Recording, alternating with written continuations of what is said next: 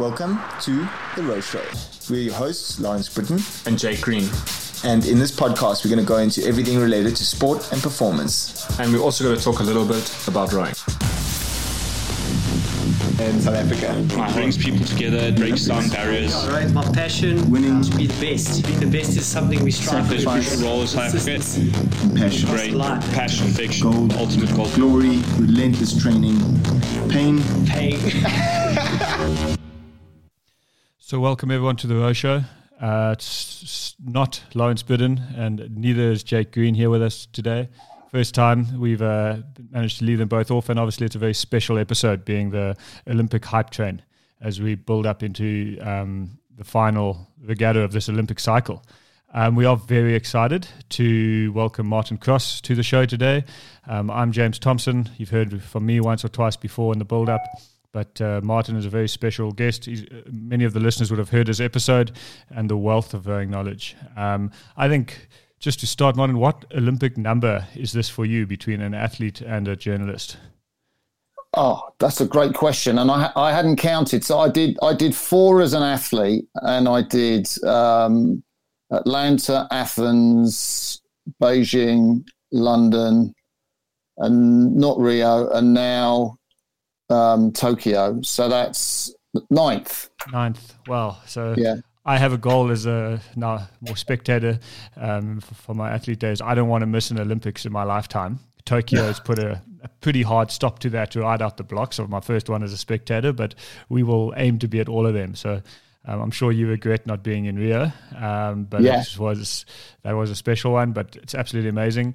Um, so Lawrence and Jake have asked not to do any uh, recording during the games. Um, they obviously want to focus. They've got a big job at, uh, job at hand, as I think Yeah. anyone who's rowed understands. And um, but what they have done is they've got Olympic diaries, and I recommend if you join up to the Patreon account, you can listen to those Olympic diaries, and it's an amazing journey. Um, they've been recording them since they left Lucerne um, after the qualification regatta. They've been doing a weekly um, or every week and a bit, every ten days or so update, and that's worth listening to. I think to just be in the heads of two athletes as they're slowly progressing through the journey, and they don't know where that journey ends yet. Um, and they talk about the COVID protocols in detail and training in the mountains and stuff. I don't know if you've heard any of those, Martin, but it really is um, something worth listening to, and I recommend all the listeners. Um, sign up to the Patreon and get those extra episodes. Um, certainly, if you're ever going to sign up, now's the time to sign up. Those are worth time. signing up Yeah. for. Yeah. Um, what is also quite cool is Martin, you are in Tokyo. Um, so what is the protocol of you getting in, and what's you've obviously been now to I think we said eight games there. So what is what is it like in Tokyo? What's different to there? Every games is obviously a little bit unique and special. So what's the experience like so far? First few days in. Oh, just I think the stress of getting there because um, I flew in from the UK. The the COVID protocols from the UK uh, are kind of insane. You've got to have three tests on the three days before you travel. Um, all the paperwork's got to be absolutely right. You've got to have this uh, Ocha app where you enter all your details. Um, and on, on the journey here, I saw there's a guy got thrown off a plane. He was, you know, just he'd flown from London to Helsinki. He was waiting for the the Tokyo plane, but they said, you know, his um, his uh, test certificate didn't have the fact he was British on. He had a British passport, and you know, he had his name on the test, but they said, no, we're not going to let you on.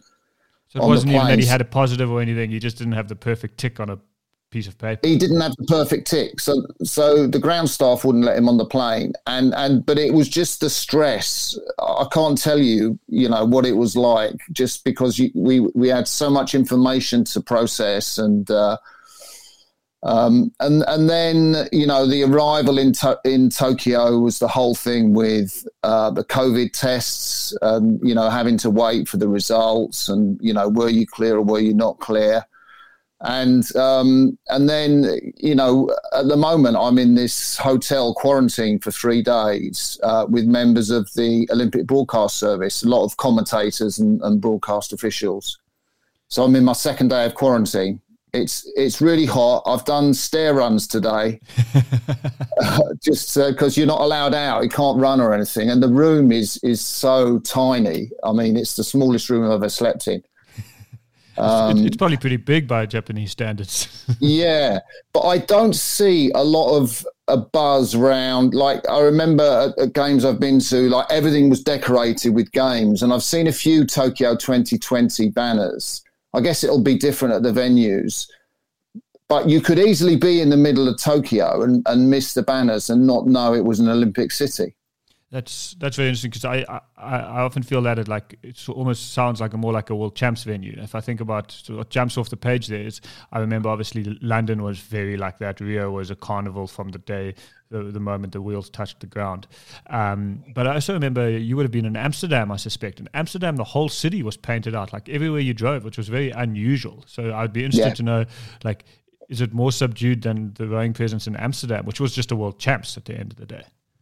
Yeah, I think it is. It it it, it feels subdued. Um, I think when you get around the venues, then you've got signage. You know, so I was in at the International Broadcasting Centre for a, for another COVID test yesterday. There are bags, of, plenty of signage there around there in the main press centre. Um, I haven't visited the venue yet, um, but people who had been out to the venue from the um, from Olympic Broadcasting Service were were saying it was fantastic. They they were comparing it to other venues they'd visited and said it, it was great. But you know, that's from a press point of view, not necessarily a rowing point of view. yeah, I think the rows are starting to get access to that venue. I think from tomorrow, if I'm not mistaken. Um, I know the South African rowing team's traveling across there today, um, so they'll be it'll be interesting to start getting the feedback on what the water's like. Um, uh, it's salt water, if I'm not mistaken. Um, yeah. Salt water, and, and if there's any sort of water movement and, you know, the courses around the world, the athletes really do give good feedback of the differences. You know, I remember um, the heat is also going to be something interesting to watch. Um, I'm really interested to see. Um, one of my questions is is the heat. You know, how, how much will the physical heat be um, the temperature of the heat, obviously not the first round. Um, what will that will that have a factor? And are some teams coming in late? Um, and how late can they come in? Um, and I always think the earlier you get to the heat, the better. And I remember Korea was unbelievably yeah, yeah. hot. Um, and that water was difficult to row on because it had that solid bank on the side. Um, so, do you know of any teams coming in late, and do you think it'll be a factor um, in in the the regatta and the results?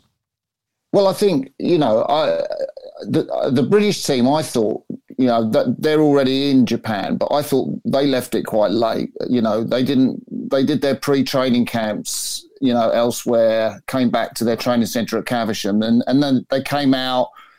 Um, I don't know, three or four days ago. But I kind of thought well, that's leaving it really late because, you know, the the information I got from the the when they had the junior championships here was that you know those youngsters really suffered with the heat and you know they were having to cut out in short and also it was the humidity really that was that's the problem um, and um, and and so like you the earlier you get in the better but I don't know of any teams that are, that are coming late in but I'm thinking I would have liked to have been out here for as long as possible Yeah. just to acclimatise this heat. I saw Ollie Zeidler's dad had done something in his bathroom to pump up the heat. Yeah, to pump up the heat, he had like a bicycle in his bathroom, um, and so um, I don't, I don't know if Ollie's coming in late. I, I, I do but, know our, our team before Beijing did something similar to that. They had like a heated ergo room where they were pumping the heat as high as they could in an ergo room, and they were doing a session a day in that room. But I don't think it's quite the same as being exposed to it 24 hours a day and between training, in training, and all of that. So I agree with you. I, I think anyone coming in late is mad. And of course, there's the COVID risk. Um, I guess if you get it even within the last two weeks, it's over. Um, but yeah, it's very, very interesting. The heat, the heat for me is, I, I, as an athlete, I never dealt wonderfully well with heat, so I'm very aware of it. Um, Korea was I actually got ill in Korea in that heat, and that was oh. that was the um, I got ill before the heat, um, and it knocked it knocked me for a six. Um, just a stomach bug from the heat, I believe. Um, yes, I'm aware of it. I know that it can change the game very quickly. So it'll be interesting to watch that pan out through the games. Um, I want to go back quickly into COVID if we can. Obviously, we've mentioned your journey in. Um, there've been some positive tests in the village already. Um, it's definitely going to be a topic of the games and guys getting knocked out. Um, we all know COVID's with us now. Um, I've heard some cool stories about the Australian women's team. Um, they had to, um, th- they were scheduled to to travel in like two days' time, and then suddenly their their town became a hotspot and they had to get out of get out of town as fast as they could and pack their bags and they left for the games a day or two earlier than they'd expect or they left for the pre the pre camp but they just had to get out Yeah, of town. yeah. I know Australia's got some pretty strict lockdowns um, but they live like quite a normal life there as well. Um, so uh, in a day to day they're not masks everywhere. If you don't have COVID in your city you carry on as normal. Um, and I was wondering you it'd be interesting maybe to ask you this in a few days' time, but everyone's coming from different places around the world and there are different expectations of what COVID restrictions mean. And it'll be very interesting to see how those all now arrive en masse, not just a small World Cup or something like that. Um, Yeah. All these different expectations of like, yes, I have to wear a mask, but do I have to? Um, so it'd be interesting to know how that pans out Well- over the games. everyone in on the streets in Tokyo are, is wearing a mask. So I think that must be the state of emergency. So um, the, the the thing is, I, I I can't see how crews aren't going to be knocked out of this regatta through through COVID, um, because you know in the Olympic Village. Like most dining areas have plastic screens on them out here. So, you know, you, you've got an individual space and you've got plastic screens, but you obviously got to take your mask off to eat. And, and I can't see how the Olympic Village is going to be clear of, of, of COVID. I did see. A, Um, I I think they've already had a positive test in there. It obviously must have been imported, um, not transmitted in the village. Yeah. But I think there's the first test is the first test in the village has been the first positive test has has been had, and I think it's impossible to expect that there won't be any. Yeah, I, I, you know, I, and I know that athletes, you know, I've heard from athletes that the thing they're most worried about is not the performance; it's it's what might happen if one of their crew gets tested positive. So then they're out. if, if if we get on the start line, if we get on the start line, if we Yeah, get and, and I think that's that's different for this games to any other. Um, and it's not just if we get on the start line; it, it sort of runs through the regatta. yes, You know, because because you're tested regularly. So, I, you know, I believe I it's think something like a test a day for the guys before they're leaving. It's like the guys are saying like ten tests in 14 days is where they were going to end up by the end of all of it. yeah, yeah. Absolutely. So it, it, I think it adds to the psychology, and you know, again, it's in the sense of control the controllables. All you can do is wash your hands, keep yourselves to yourself, not talk to any other. You know, not. I think the contact between teams will be far is far less, or has been far less during the season. You know, I, I know the rowers haven't been talking uh, as, as freely as they do because they just got to keep themselves to themselves. Yeah, and I think rowing is an interesting sport because it's not hugely, hugely professional. It's not like F1 or something like that. Um, Yeah. It's probably quite insular in your teams. It's, it's much harder to do in our environment. Um, it's really interesting to uh, when I was hearing the guys um, in those Olympic days talking about like hotel rooms where they, they weren't able to leave the hotel to get a coffee. You know, um, I think it starts putting in perspective. Like you're literally at your hotel and at the venue, and you're in the most beautiful place in the world. I know, speaking to um, some of the South African team, they haven't been able to do anything outside of go from the hotel to the course where they are, and they're in the most beautiful place in the world. Uh, If you follow Yeah, the yeah, Row Show's uh, and Lawrence and Jake's personal Instagram, it's absolutely amazing where they've been for this final training camp in um, in Japan. But it's just amazing to see it, and uh, it's just it's crazy that they never got to even walk one kilometer from the hotel just to see another piece of it. They literally had the from the hotel to the water for the last, I think it was most of ten days. So for me, that's been amazing um, or crazy to see. So yeah, I think should we move on to the program? Uh, we've got some changes in the Olympic program. Um, obviously, disappointed from my perspective to lose the lighty four. Uh, this is the Yeah. first first time without that. Um, I do know the lightweight men's double is, is, I believe you probably know more of this than me. It's got a lifeline for another four years.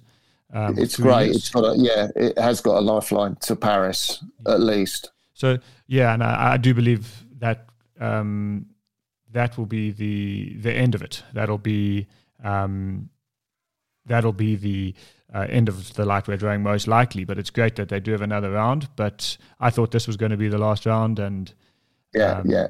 what can we do? You know. Um, so the women's four is, is back in. Um, first time since 1992. What's what do you think is going to happen in that boat class? Um, it's, I think it's a fantastic addition to the sport, and I'm glad I'm glad we've got it.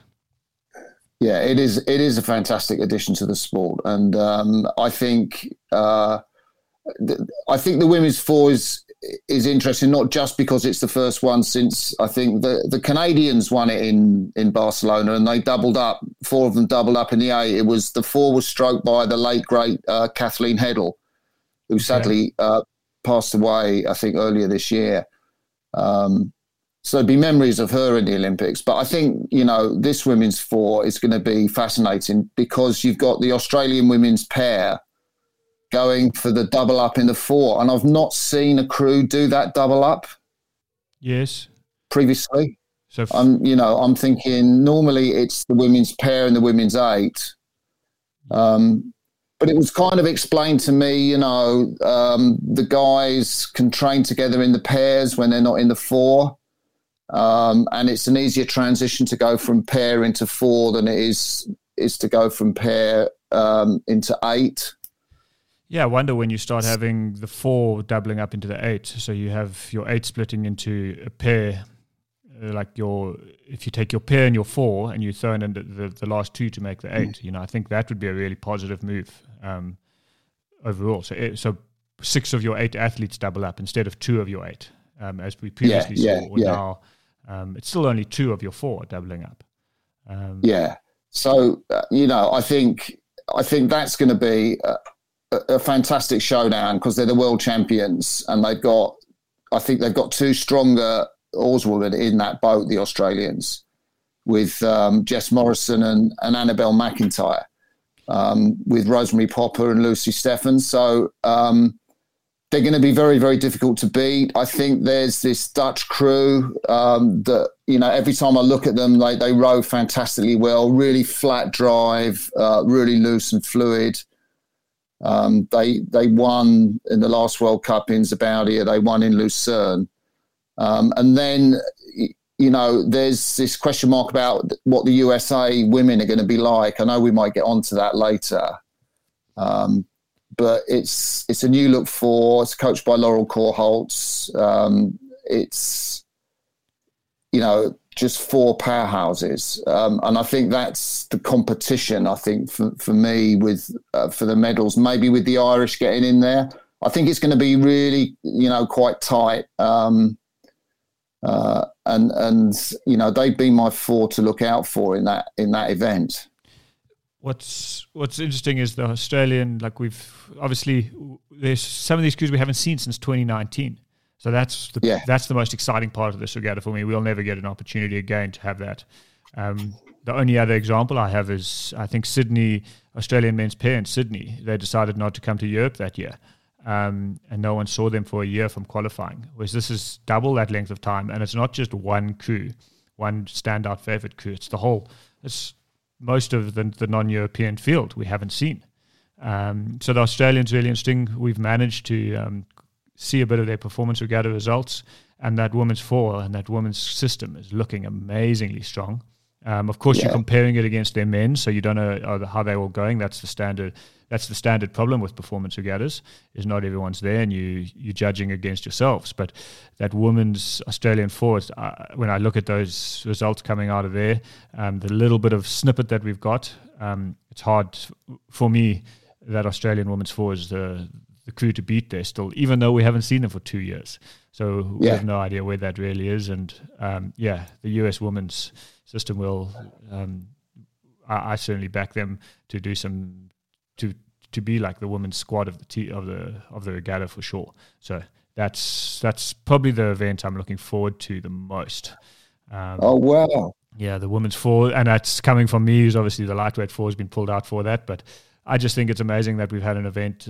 I've never disagreed that the lightweight four should be in the Um, the sorry, the women's four should be in the games. I just don't think it should have been at the expense of the lightweight four. Of the lightweight Um, four. because Yeah, I believe yeah, yeah. uh, if we look at the women's sweep squads, they've just suddenly complete. You know, we used to have uh, an eight, which was very hard for a country like Ireland to put together, but a pair you couldn't really develop a system around a pair.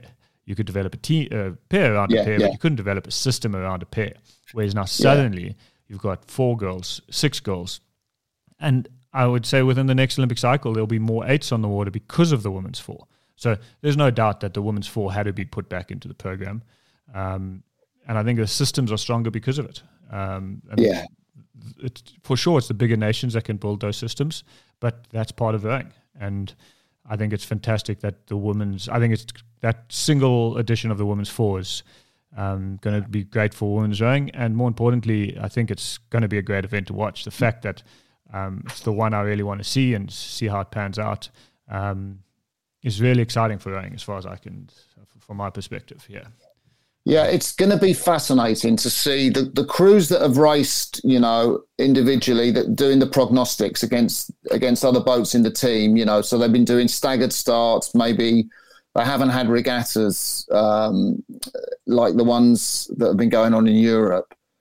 And I think that combined with coming into an environment where we talked about before, where it is so hot and humid, that it and and and the water, you know, can be a little bit rough, and you know, with the sea breeze, there's there's quite a wind today actually, um, and and so I think there's any number of factors that could, you know, inhibit just what happens in the first race. So I, I kind of think that you know crews that that don't do so well in the first race, they may you know they may come better through the regatta if they acclimatise more. I think that's certainly a possibility. Um, And it's just a, a lot of them. It'll be their first race back, in it'll be the first international race back in two years. So you know the heat, the heat might knock out a lot of cobwebs of those guys. Um, so for sure, there's going to be a factor. I think. Do, you think the older athletes are substantially better stead than those young Olympians who could have done with the Lucerne, could have done with? Um, I know in our my Olympic preparation into London when we were still young, that Lucerne result changed the game for us and that gave us six weeks to go and focus and confident in what we were doing, or we would have arrived in London unknown, you know, having qualified last the year before. Um, do you think the older athletes are in a better stead?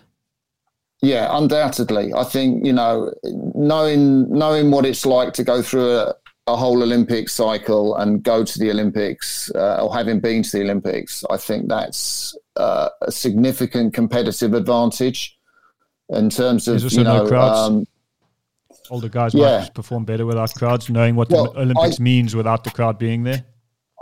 I think for rowers, it's not going to be such a big deal because, you know, outside of Henley or an Olympic competition, you're not used to rowing in front of big crowds. You, you're used to True. the silence, you're used to the noise of the other crews.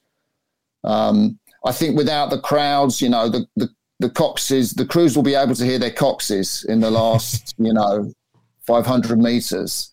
Well, I know in you know in a lot of Olympic finals, you know, like in London, you know, you couldn't. I don't know if you if London, you couldn't hear a single thing as from, and it was early as well. It's like a full 250 out. You heard absolutely nothing. In fact, Yeah. we missed the we missed the sprint call. It wasn't cohesive um, between the four of us because Matt called it, and I was sitting in the back saying, "When's Matt going to call this thing?" Because then there was just a wall of noise, and eventually Sizwe looks left and looks right, and I go, "Okay, well that's it. We're going. I'm not going to wait any longer." So the the noise was definitely a factor in London. Um, and everybody who was in those grandstands remarks about how loud London was. Rio was definitely not as loud because we were a bit distant from the water and it was only on one side. Um, yeah, yeah, yeah. Has this got grandstands on both sides? Um, I don't know. I've not been to the venue yet. Um, I, I think it's on one side, but I don't know on that. Don't hold me to Well, that. it doesn't really matter, does it? Because there's going to be no one in them. So Yeah, other than maybe a windbreak, um, I don't think it's going to be a factor. yeah, yeah.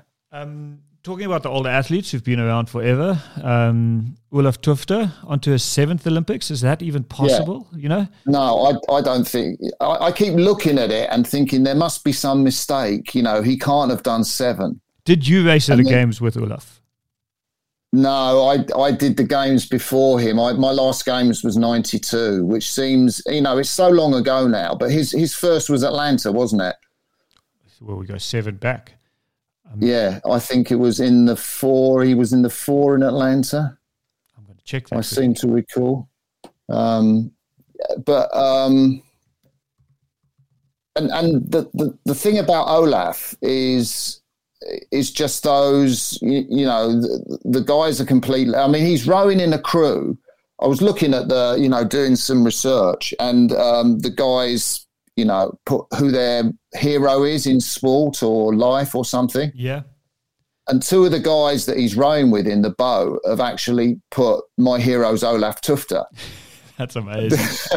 well, he know, was he was the first time I looked at an athlete and I was just like, oh my word, that's unbelievable. And that was, I think, from the Sydney Games. Um, that was when I started really focusing on rowing, and yeah, for sure, he was on my. I, I definitely had a picture of Olaf Tufte on my wall, and he's outspanned my whole career and gone out the other side and snuck in the other Yeah. side. It's absolutely crazy. You were, you are correct. 1996 was his first one, Atlanta. Um, men's coxless Oh, wow. four, where they finished eighth overall. Yeah. So I, what was interesting, I mean, they he started the season off, I think, in the stroke seat of that quad, Yes, and and some they, shuffling. They've moved him back to two, and the boat's been going better. I thought they had a decent result in the last World Cup in Sabaudia. Um, you know, definitely, you think with that kind of result, potential final place is is there. Um, I, I, you know, I, I can't see Olaf getting a medal like he did in in Rio, a bronze medal. Uh, uh, you know, I think that the standard of the event is just so awesome that I think, you know, that's going to be a, a- real difficult ask for those Norwegians. But they are going quicker. But he was in Norwegian's top boat in Rio, if I'm not mistaken. I don't. I think is that Yeah. right? He was so. Yeah. Um. So he was in the top boat there. Whereas this is definitely a supporting boat to the single now, at least. Um, Yeah. So it's definitely. I I- I think that's telling in the in the in the in the medal prospect. Um. I suspect the lightweight double for Norway would also probably have a much better medal chance than the quad. Um. So he's Yeah, definitely not in yeah. the like prime boat um, going into going into the games. But it's just absolutely unbelievable. I cannot, I can't even fathom. Like I, I can't even like comprehend. I, I have no recollection of Atlanta. I cannot remember. um, obviously I've watched some. of this, but I don't have a live memory. I can't like think. Okay, I remember Atlanta happening. Um, although I can remember the year before. Um, the 95 Rugby World Cup, but that was big in South Africa. But the Olympics wasn't even on my radar, and this guy's been competing since then. It's absolutely, um, Yeah, yeah. absolutely unbelievable. um, other multi multi Olympia, I know the quads. Um, Estonia, yeah, um, he's on to his fifth Olympics. Um, we think back about obviously how the Redgrave, how long five Olympics used to feel um, in the Redgrave era. Um, I remember. Didn't he get? Um, didn't he get a um, a silver medal in the double or something in in his first Olympics, or was that in Beijing? I've got a note you here. know, That he, he's- I've got a note here that he's on three on three medals. Yeah, Um, so he's just a, has has had a that, good that run. quad and that quad because you know this season have been absolutely you know powering on form. You know they they really tight together as a unit. They, they're quite tall men, so they don't they don't you know they sit up quite a lot, and you know the boat looks really beautiful when they scull that well. And, and, and the quad really likes that that upright position. It's like Yeah. I always feel like the squad the, the quad uses a lot less sort of hip than a lot of the other boats. I think it's just moving so fast. Yeah, yeah, yeah. Yeah, so Um, that'll be amazing. Fifth Olympics, if he can get a medal in his fifth Olympics as well, I think will just be mind blowing. I know, I know. Uh, uh, and the, I mean, the quad is going to be, you know, one of those events. I think, you know, we talked about two got.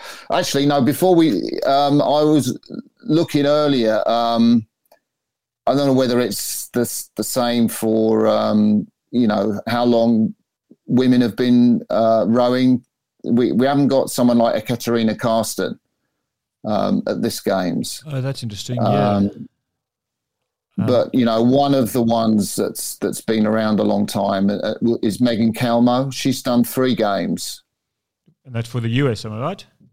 Yeah, that's for the US. So this will be her fourth games, I think.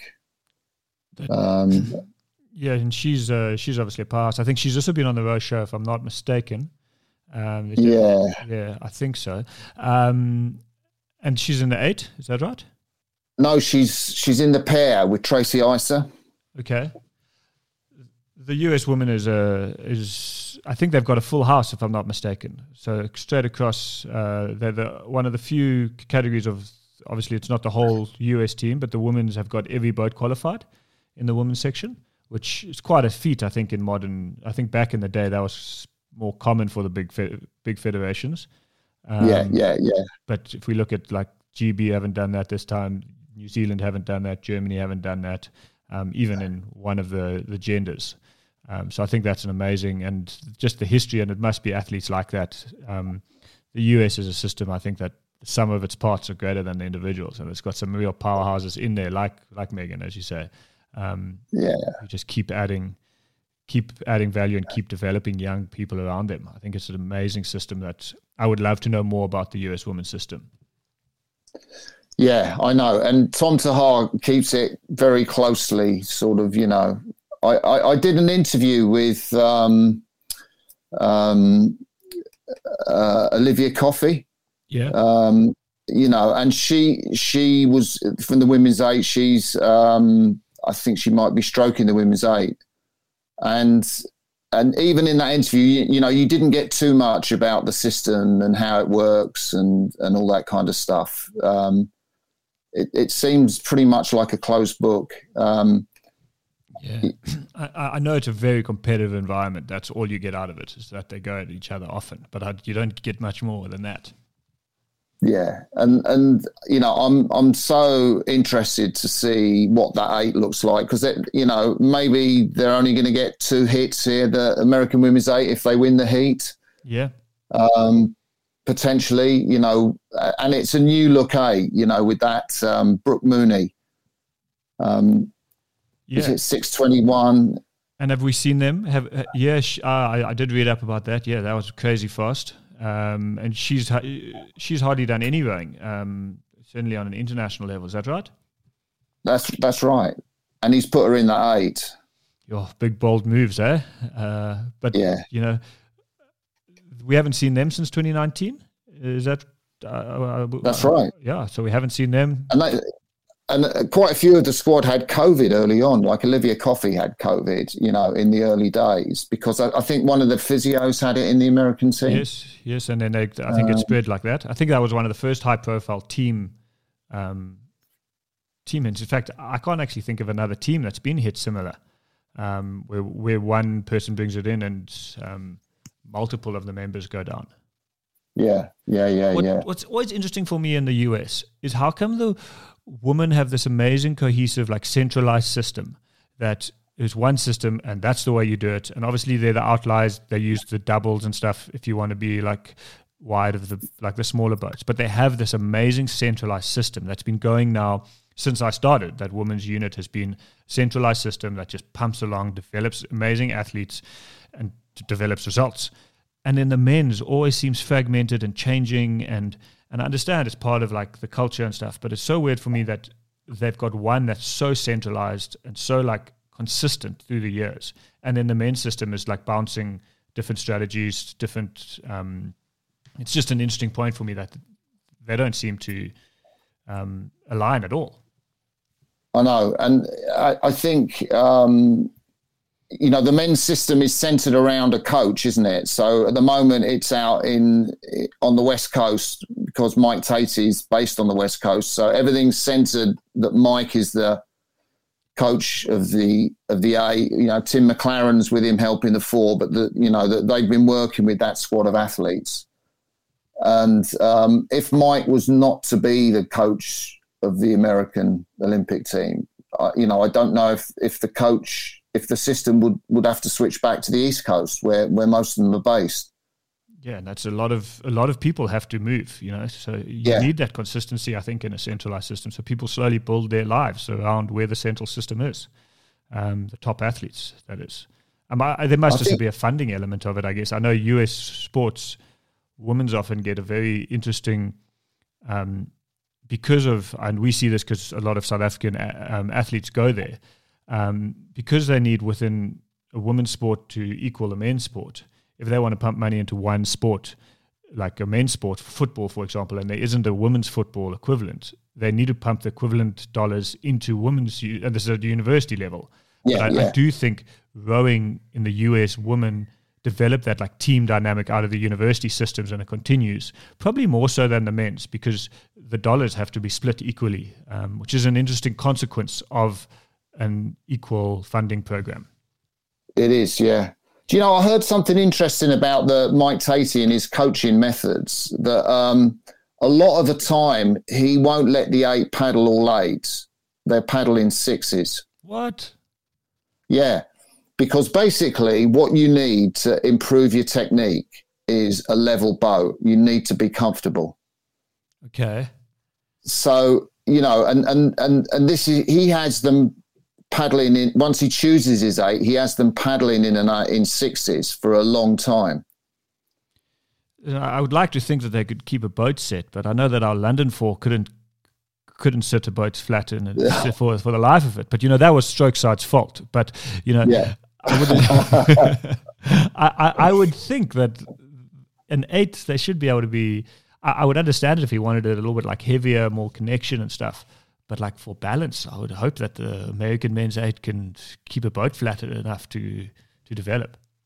Yeah, well, I, I found that you know I thought it was fascinating really because I, I I talked to him in in Sarasota in 2017. I went out and um, you know cycled alongside Mike and watched the A, and he said, you know, we've done a lot of work in sixes, and I didn't really, you know, I just thought, oh, but um, subsequently talking to Chris Korzeniowski, um, who is very close with Mike Teti, um, used to coach him, and and Chris says, you know he he does this work in sixes. Won't let them paddle for a long time in the whole eight.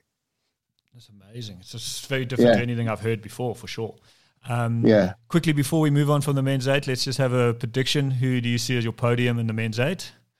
Oh well, um, I I'm I'm going for for Germany.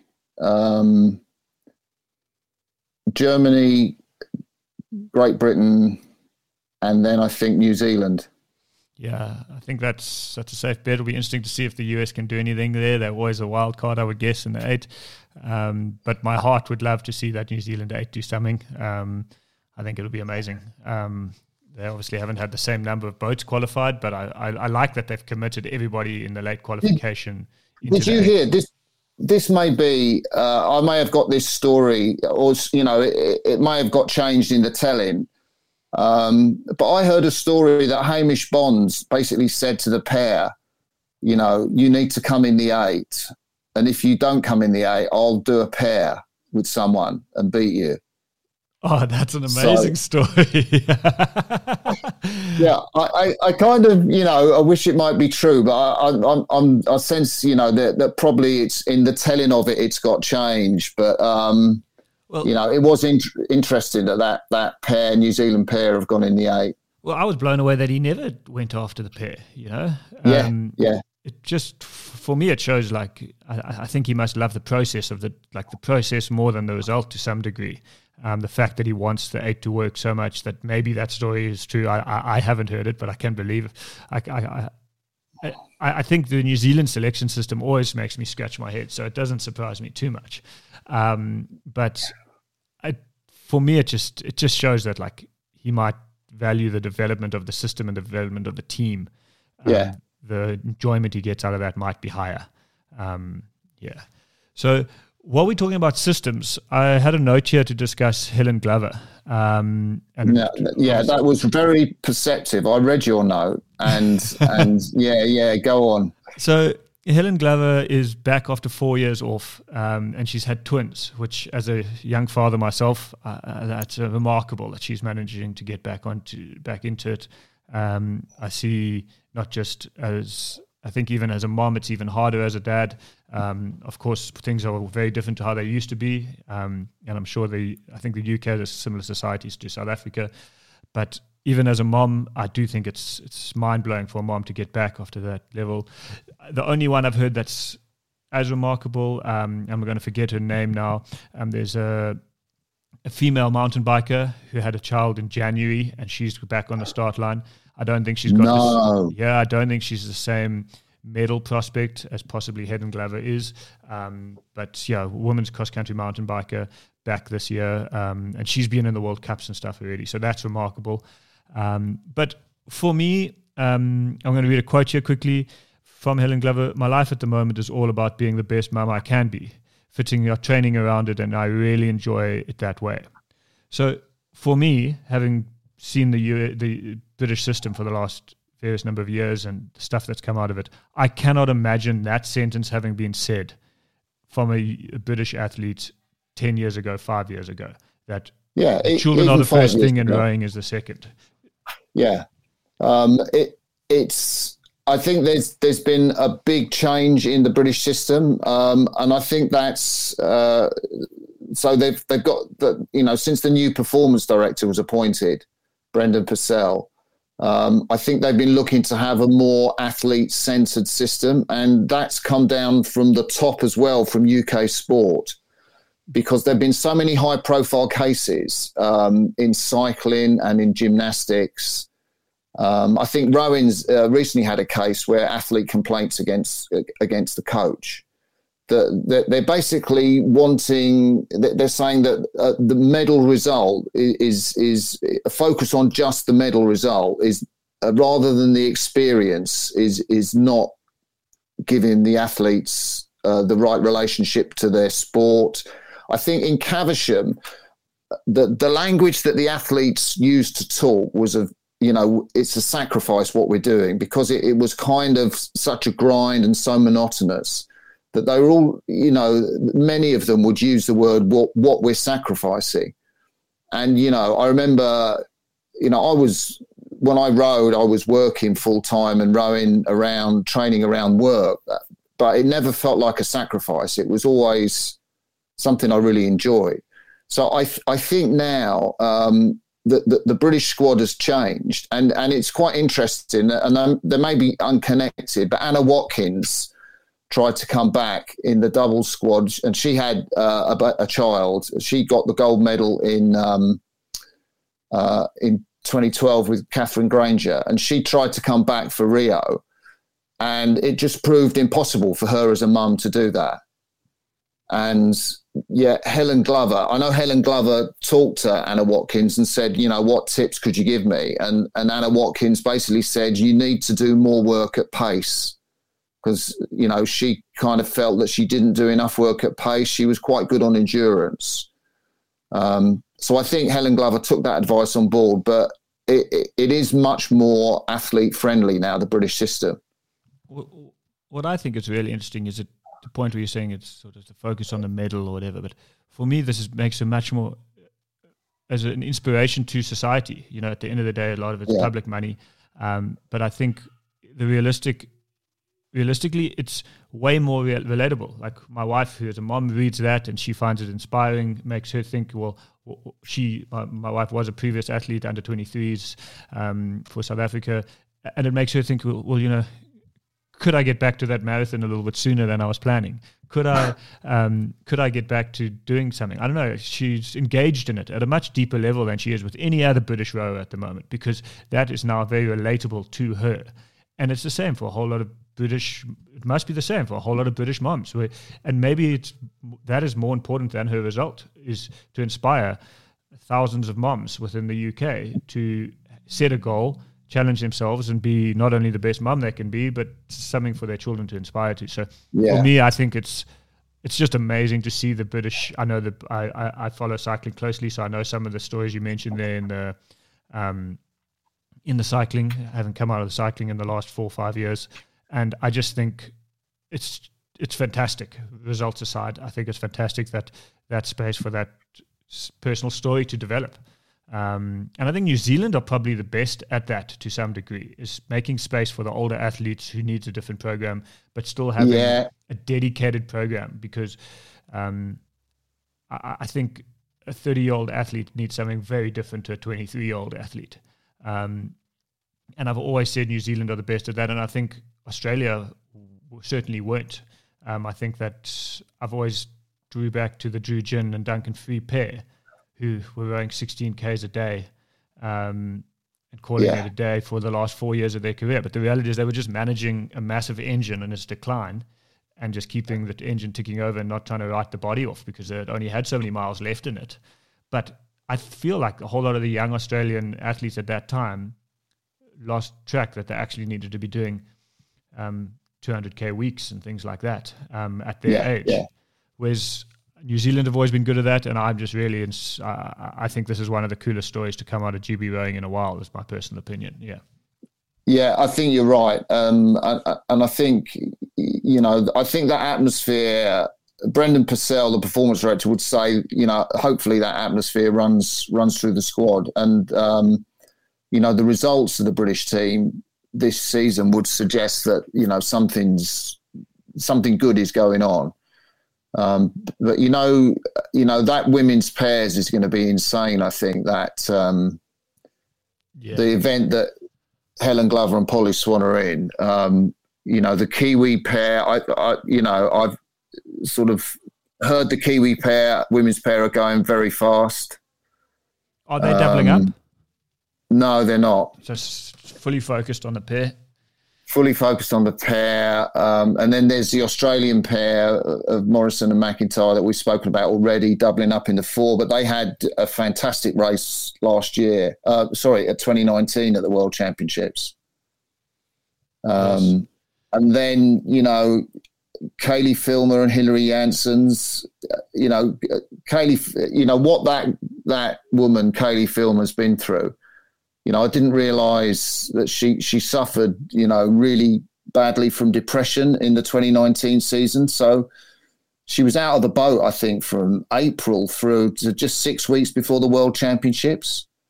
And, you know, they managed to get a bronze medal, but they were the world champions in 2018 in the pair. Um, and then also, she had a, a very serious crash on the bike training uh, in the last winter Okay. um, you know, broke a collarbone, and uh, you know, and it it was, you know, she was out of the boat for for months. I think that makes it more But- dangerous than that makes it super dangerous. Yeah. That like when I, I broke a collarbone training on a bike, and that was the season I had the most motivation I've ever had in my life. Uh, yeah, I think it really makes you um, obviously coming back from a depression and then really getting focused into um, getting focused into that that this is what I want to do. I need want to come back. I've got time away Yeah. from the boat to think about it. Yeah, absolutely. Amazing. Yeah. Oh yeah, yeah, and, and then you've got Megan Kalmoe and Tracy Eisser, you know, so the the, the, the pairs, and, and and then Glover and Polly Swann are trying to get in that mix because they, they haven't raced since the Europeans, which they won. Um, but it's going to be some race the women's pair. Which, uh, yeah, I think that that takes us into sort of race predictions and stuff. Uh, races we're looking forward to. Um, would you would you be more excited to watch the women's pair or the women's four right now? Which do you think is a bigger lottery or a bigger sort of unknown and um, exciting race to look forward to? I think I think the women's pair just because of the athletes in it. Um, because I think um, Prendergast and Gowler are something special, and I think that the story of them with Helen Glover coming back and Helen Glover being the double Olympic champion. Yeah, Um, I think I think that's got a really good story to it. I think you know the, we've we've spoken about Caileigh Filmer's story. You know, dealing with depression and then and then battling back through you know a serious bike injury. Um, and Morrison and McIntyre doubling up in in the in the A in the women's four. Megan Kalmoe, you know what a character! It's her last Olympics as well. I think she said that. So I think there's, there's some great stories with the women's pair, and I'm really looking forward to seeing that. what I like most about that is I think we don't develop the personalities and the stories behind the rower in in rowing enough. It's often just names Yeah. churning through through us, uh, an entry sheet, and I really like the, the the number of stories that are truly in that woman's pair. Um, they're more Yeah. personalities, um, and it's more identifiable. So I think um, for me, that's I like how the women's four is developing the women's sport so much, but I like how the personalities is what's really going to grow the sport. Um, Yeah. So that's Yeah, I, yeah. I, think that the both are okay. So I think just a couple of questions from who, who do you see as the biggest predicted, biggest upset? Um, who do you predict if you were to like say my long shot of the regatta, so to call it? Um, that's a really good question, actually. Um, and because normally you spend your time thinking who's who's going to win, but the long shot. Um, the long shot is a very difficult one. I, you know, I think could the Romanian eight could the Romanian eight get to the front of the field? The Romanian men's eight. Wow, that's th- that would be super cool, and it's probably not that far fetched an idea, but yeah, the eights eights are so stacked and such a high standard. you know, if it's a, ta- I think not in a headwind because I don't think they're strong enough. They haven't, their erg scores aren't strong enough really. But if, if it's a tailwind, um, then I think it's going to really suit them and their high racing style. Uh,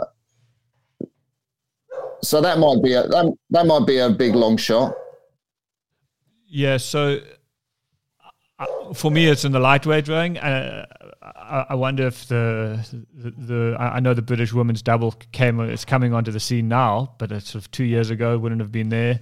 And then uh, for me, the the Irish are obviously the favourite in the lightweight men's double, um, and I would I would really like to see that that race some f- um, feathers ruffled in there.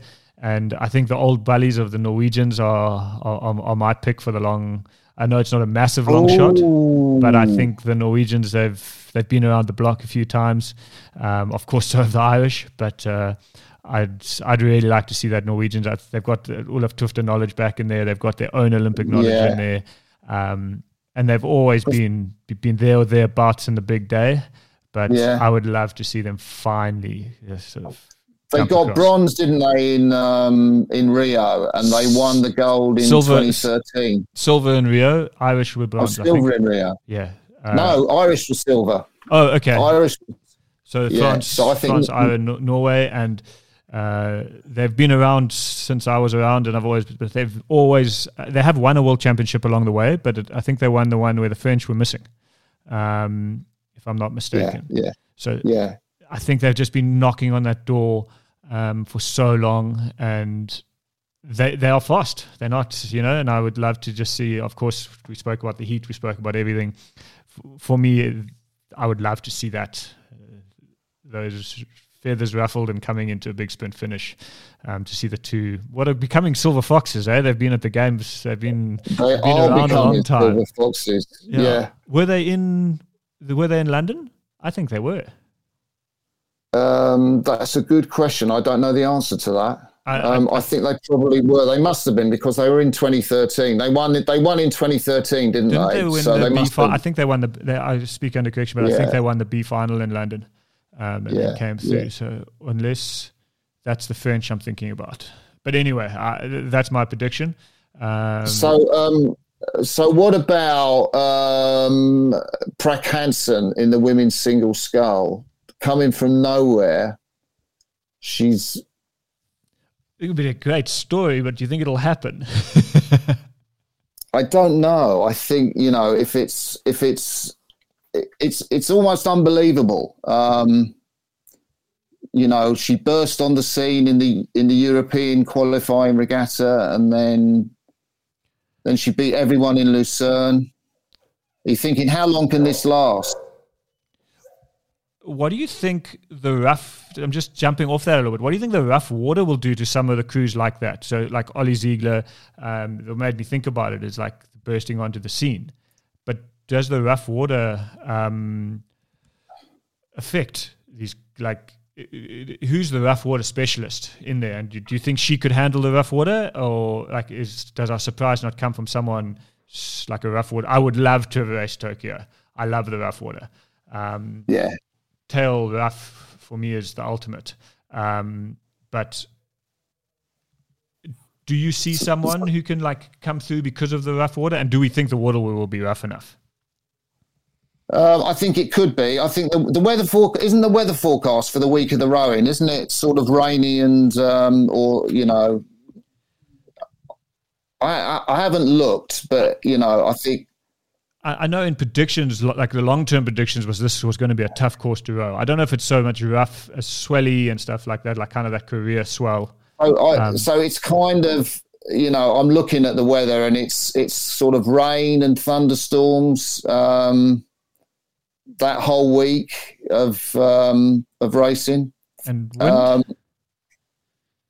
uh, so when's the first finals on Wednesday? On Wednesday, um, heavy rain showers and a moderate breeze. So that's like uh, you know a moderate breeze.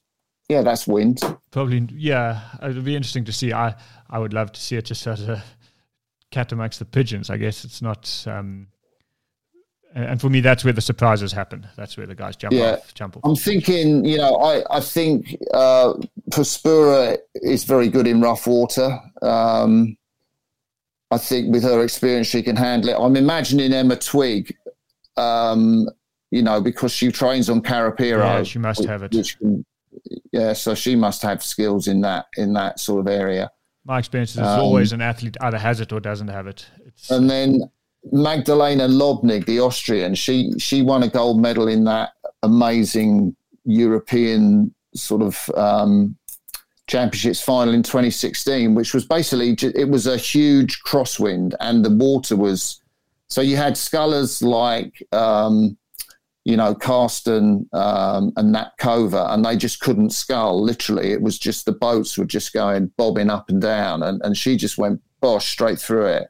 So she's got rough water skills. Yeah, absolutely. So I'm interested to see if that's enough. Uh, I, I remember there being lots of stuff um, in the in the in the past, um, in the build up of guys saying it was going to be rough, and when guys visited the course and or talking about the course. So I'm interested to see if that has a factor.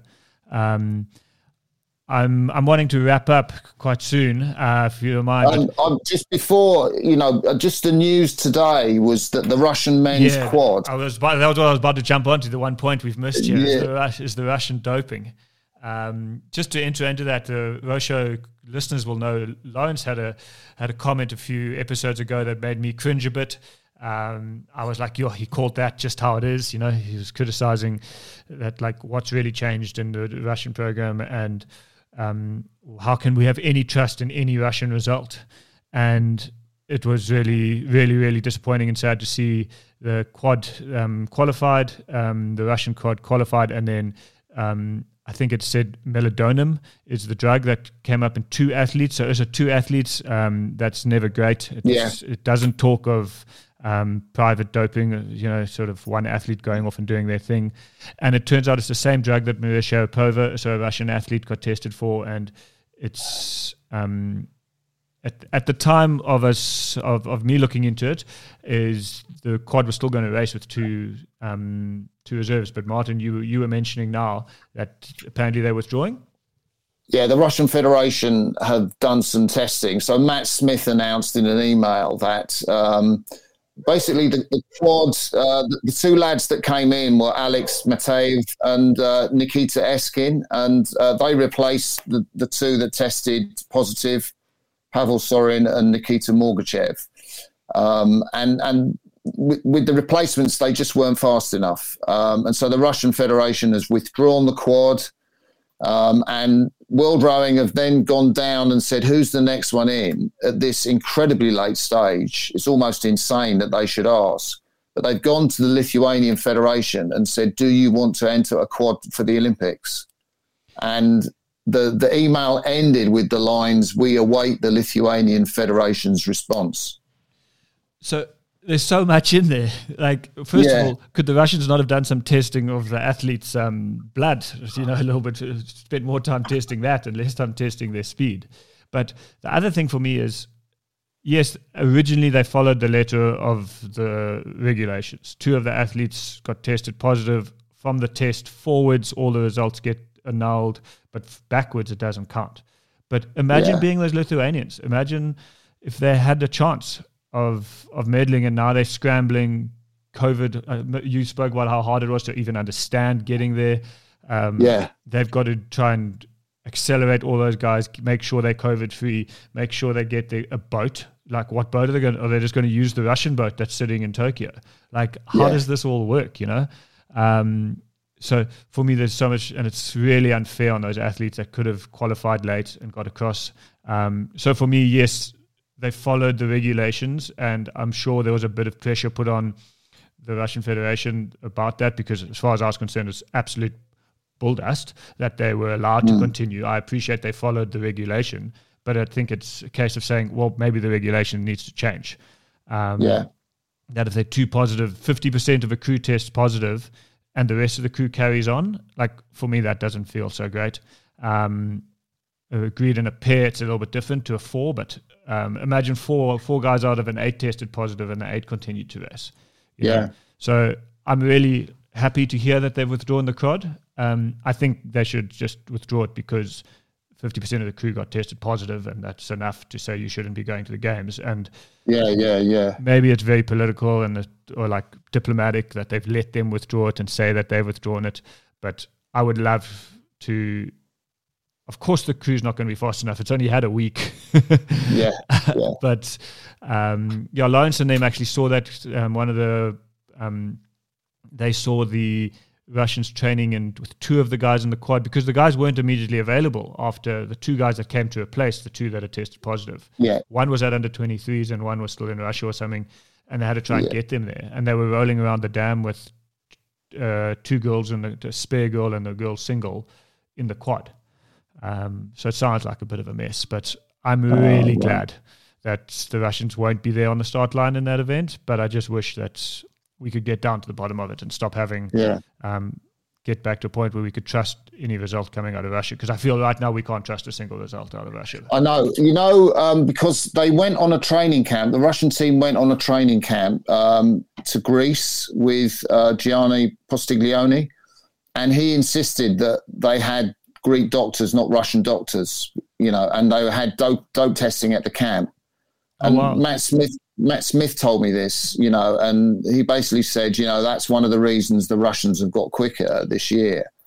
Um, but you know, I um, I, I've, I've got a personal attachment to one of the guys that you know um, in the quad, Nikolai Pimenov, who's the son of a guy that I used to race, Yuri Pimenov, who sadly passed away. Um, and um, yeah, last year, it's, you know, um, it was all the yeah, and so um, I, I feel, you know, I, I feel for those guys in the middle of the quad, basically. Um, Yeah, they have to be. They have to be clean athletes in Russia. They can't. yeah, Everyone can't. I don't know. Maybe that's a naive thing to say. I just think it's hard to trust any result at the moment coming out of there. And I appreciate what you're saying. Like once you know someone personally, it always changes the game. Um, yeah, I know that from from guys in the cycling game, they they battle to hold on to. their happiness happy to be very anti anti doping until it's someone they know, and then it gets really hard, particularly a year or so later, and it's it's, it's hard to keep that anger level high, yeah. um, or the frustration level high. But um, yeah, I think it's it's been eight years now, and we're still in the same mess. I know, I know. so it's it's hard to um, it's it's hard to it, and I think what's interesting is the Russians often aren't fast, and I am interested by what you're saying about Gianni because he consulted to South Africa ahead of our um, our London win. Yeah, he was he was involved in our London win to some degree. Oh wow! Um, on and off consulting and a couple of weeks a year, so not hugely yeah, involved, but he was certainly talking with, with Roger a lot ahead of that period. Um, ruffled some feathers, changed. Or he's, a, I think he's a great disruptor within a team. So I've, I've experienced yeah. him flying in, um, telling everyone everything they're doing is needs to be done differently, and then he comes and you do then doing it the different way, and he'll come the next time and tell you you're doing it uh, wrong again. Um, but and that's when we started going to the Piediluco Regatta was to spend another week. Um, Oh yeah, yeah, yeah, yeah. So I know Gianni, and and I believe like the crews that guy works with are fast. Um, Yeah. And I, it's quite similar to the Spracklen thing uh, that really coaches with this amazing history and pedigree, and particularly clean pedigree, are somehow roped into getting involved in the Russian squad, and then their careers get tainted um, yeah, by just the continual slow, steady trickle of Russian positive tests. Um, But there, there are a lot. I mean, we talked of Frank Hansen, um, but you know there are other Russian crews that did you know one in qualifiers. Um, you know the Russian men's single um, is another example. You know the, there, there are and the Russian men's quad were right up there in the qualifiers. yeah. Um, and Well, they won. you know so, they won more than anyone else. They they were the big winners from the last Yeah. late qualifiers. yeah, so you know I I think the the story's got more to run with Russia probably. Yeah, but if anything, hearing that Gianni is involved there makes me almost believe the some of those results, if not all of them, maybe a little bit more than I was. um, Yeah, yeah, yeah, before. yeah. Because that guy can make a crew go fast. We know this for sure, and he can do it. He's a high impact coach, so uh, I, I think he's good at coming in and finding the last five, ten percent that someone else wouldn't find, or something, or last five percent. Um, so I- Absolutely. I believe if they've got a massive training volume behind them, he might sharpen it up and um, bring the intensity to it. I don't know if I'd want to be coached for him for five years. I think that would be intense. yeah. Okay. Last prediction for the day um, before we wrap up. Um, middle.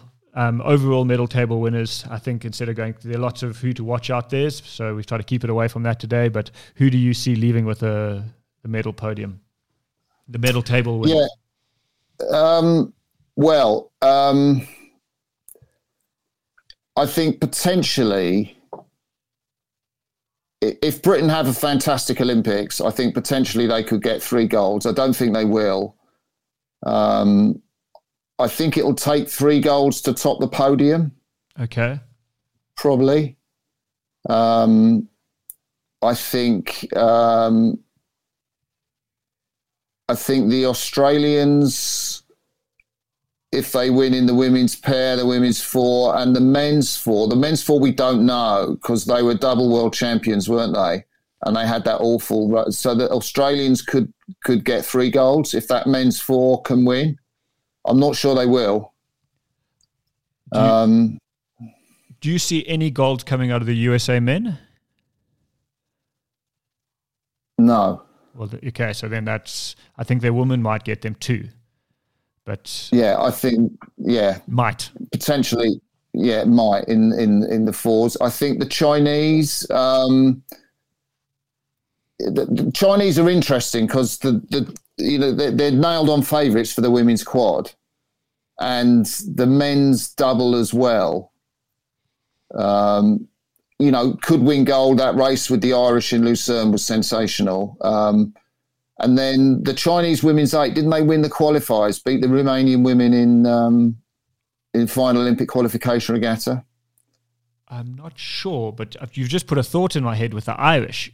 If you say that we only need, Yeah. and we'll come back to what you're saying. If you're saying you only need three golds, the I- Ireland will probably battle for that, but you could in a world Yeah, see them getting Ireland- two. No, I yeah. So the, the Irish golds could be the men's double, Light double. the lightweight men's double, and Puspure. and if they get three and then they get a medal maybe in the women's four or something like that, Yeah, long yeah. shot. But that would then give them three because I think yours. I think maybe two countries will get three, and then it'll come down to the minor medals. Um, but I like the idea of saying, well, three golds, and that. And imagine Ireland were topping a medal table in rowing. Like that wouldn't have happened eight years ago. That's for sure. No, no, no, no, no, no, no. Yeah. And that's a, tri- a tribute to Antonio Maurogiovanni, their performance director, and you know what he's put in place there. Because Ireland's not the easiest place to go and be a performance director. Maybe that should be our predicted upset. That's what it's. That's our predicted upset yeah. is Ireland topping the medal table. okay, super cool. So I think we're going to call it there. Um, I don't know if we've missed any other topics, um, but yeah, I think we're going to be playing. Um, a prediction game on the Patreon account. So, guys, sign up for that. Of course, you'll get Lawrence and Jake's additional content, but we're going to try to have a little um, fantasy league um, or predict the winners. We've advanced it a little bit from the late qualifications, which was a lot of fun, um, or the last World Cup, which was a lot of fun. So, we're going to be doing that again. We should have that out in the next week um, before the racing starts, of course. Um, and sign up, listen to those Olympic diaries. And I hope that we're going to get um, another maybe midweek um, episode out once the racing has begun. Wow. As yeah. we come into the finals, it's an exciting time. And if you're Yeah. a big rowing fan, um, of course, this is the time to really tune in. And it's going to be hard to watch it from um, our normal time zones where most of us live. Um, Yeah, yeah. But we'll wake up early. Um, alarm clocks will be set and looking forward to it. Any last words, Martin? No, uh, well, I, I'm, I'm, in- you know, incredibly excited. I think, listen, you know, listening to you talk and, and just doing this has, has really, you know, it's really got my excitement up. I can't, can't wait for the racing to actually begin. And uh, you know, it's, it's. I think the testament to it happening. I mean, you know, because I asked loads of people, "Do you think that the Olympics will happen?" And you know, quite a few of them said, "No, they won't happen." There's some who still think it won't happen. Yeah. so the fact we're here and, you know, we're just a few days in advance of the game starting and the Rome regatta beginning is just incredible. Yeah, three. What are we? I think this will come out with three days, three or four days to racing, and then it's time to make dreams Yeah. into realities. Um, and a whole lot of athletes getting their chance at the dream, getting their chance to finally. Um, they've been chasing it for so long, and finally turn those dreams into realities. So, um, if you are one of the athletes, um, give us a shout out on one of one of our social medias. Give us a comment. Let us know that you're listening. Is any of the athletes are actually at the games, and of course, anyone what you're enjoying. Um, let us know what what you like, and we look forward to checking in again halfway through the games. Um, Yeah. and we'll hopefully um, some of our predictions won't will have come through, and they wouldn't all have fallen flat on their faces. so, have a great week, guys. Enjoy the racing. Ciao.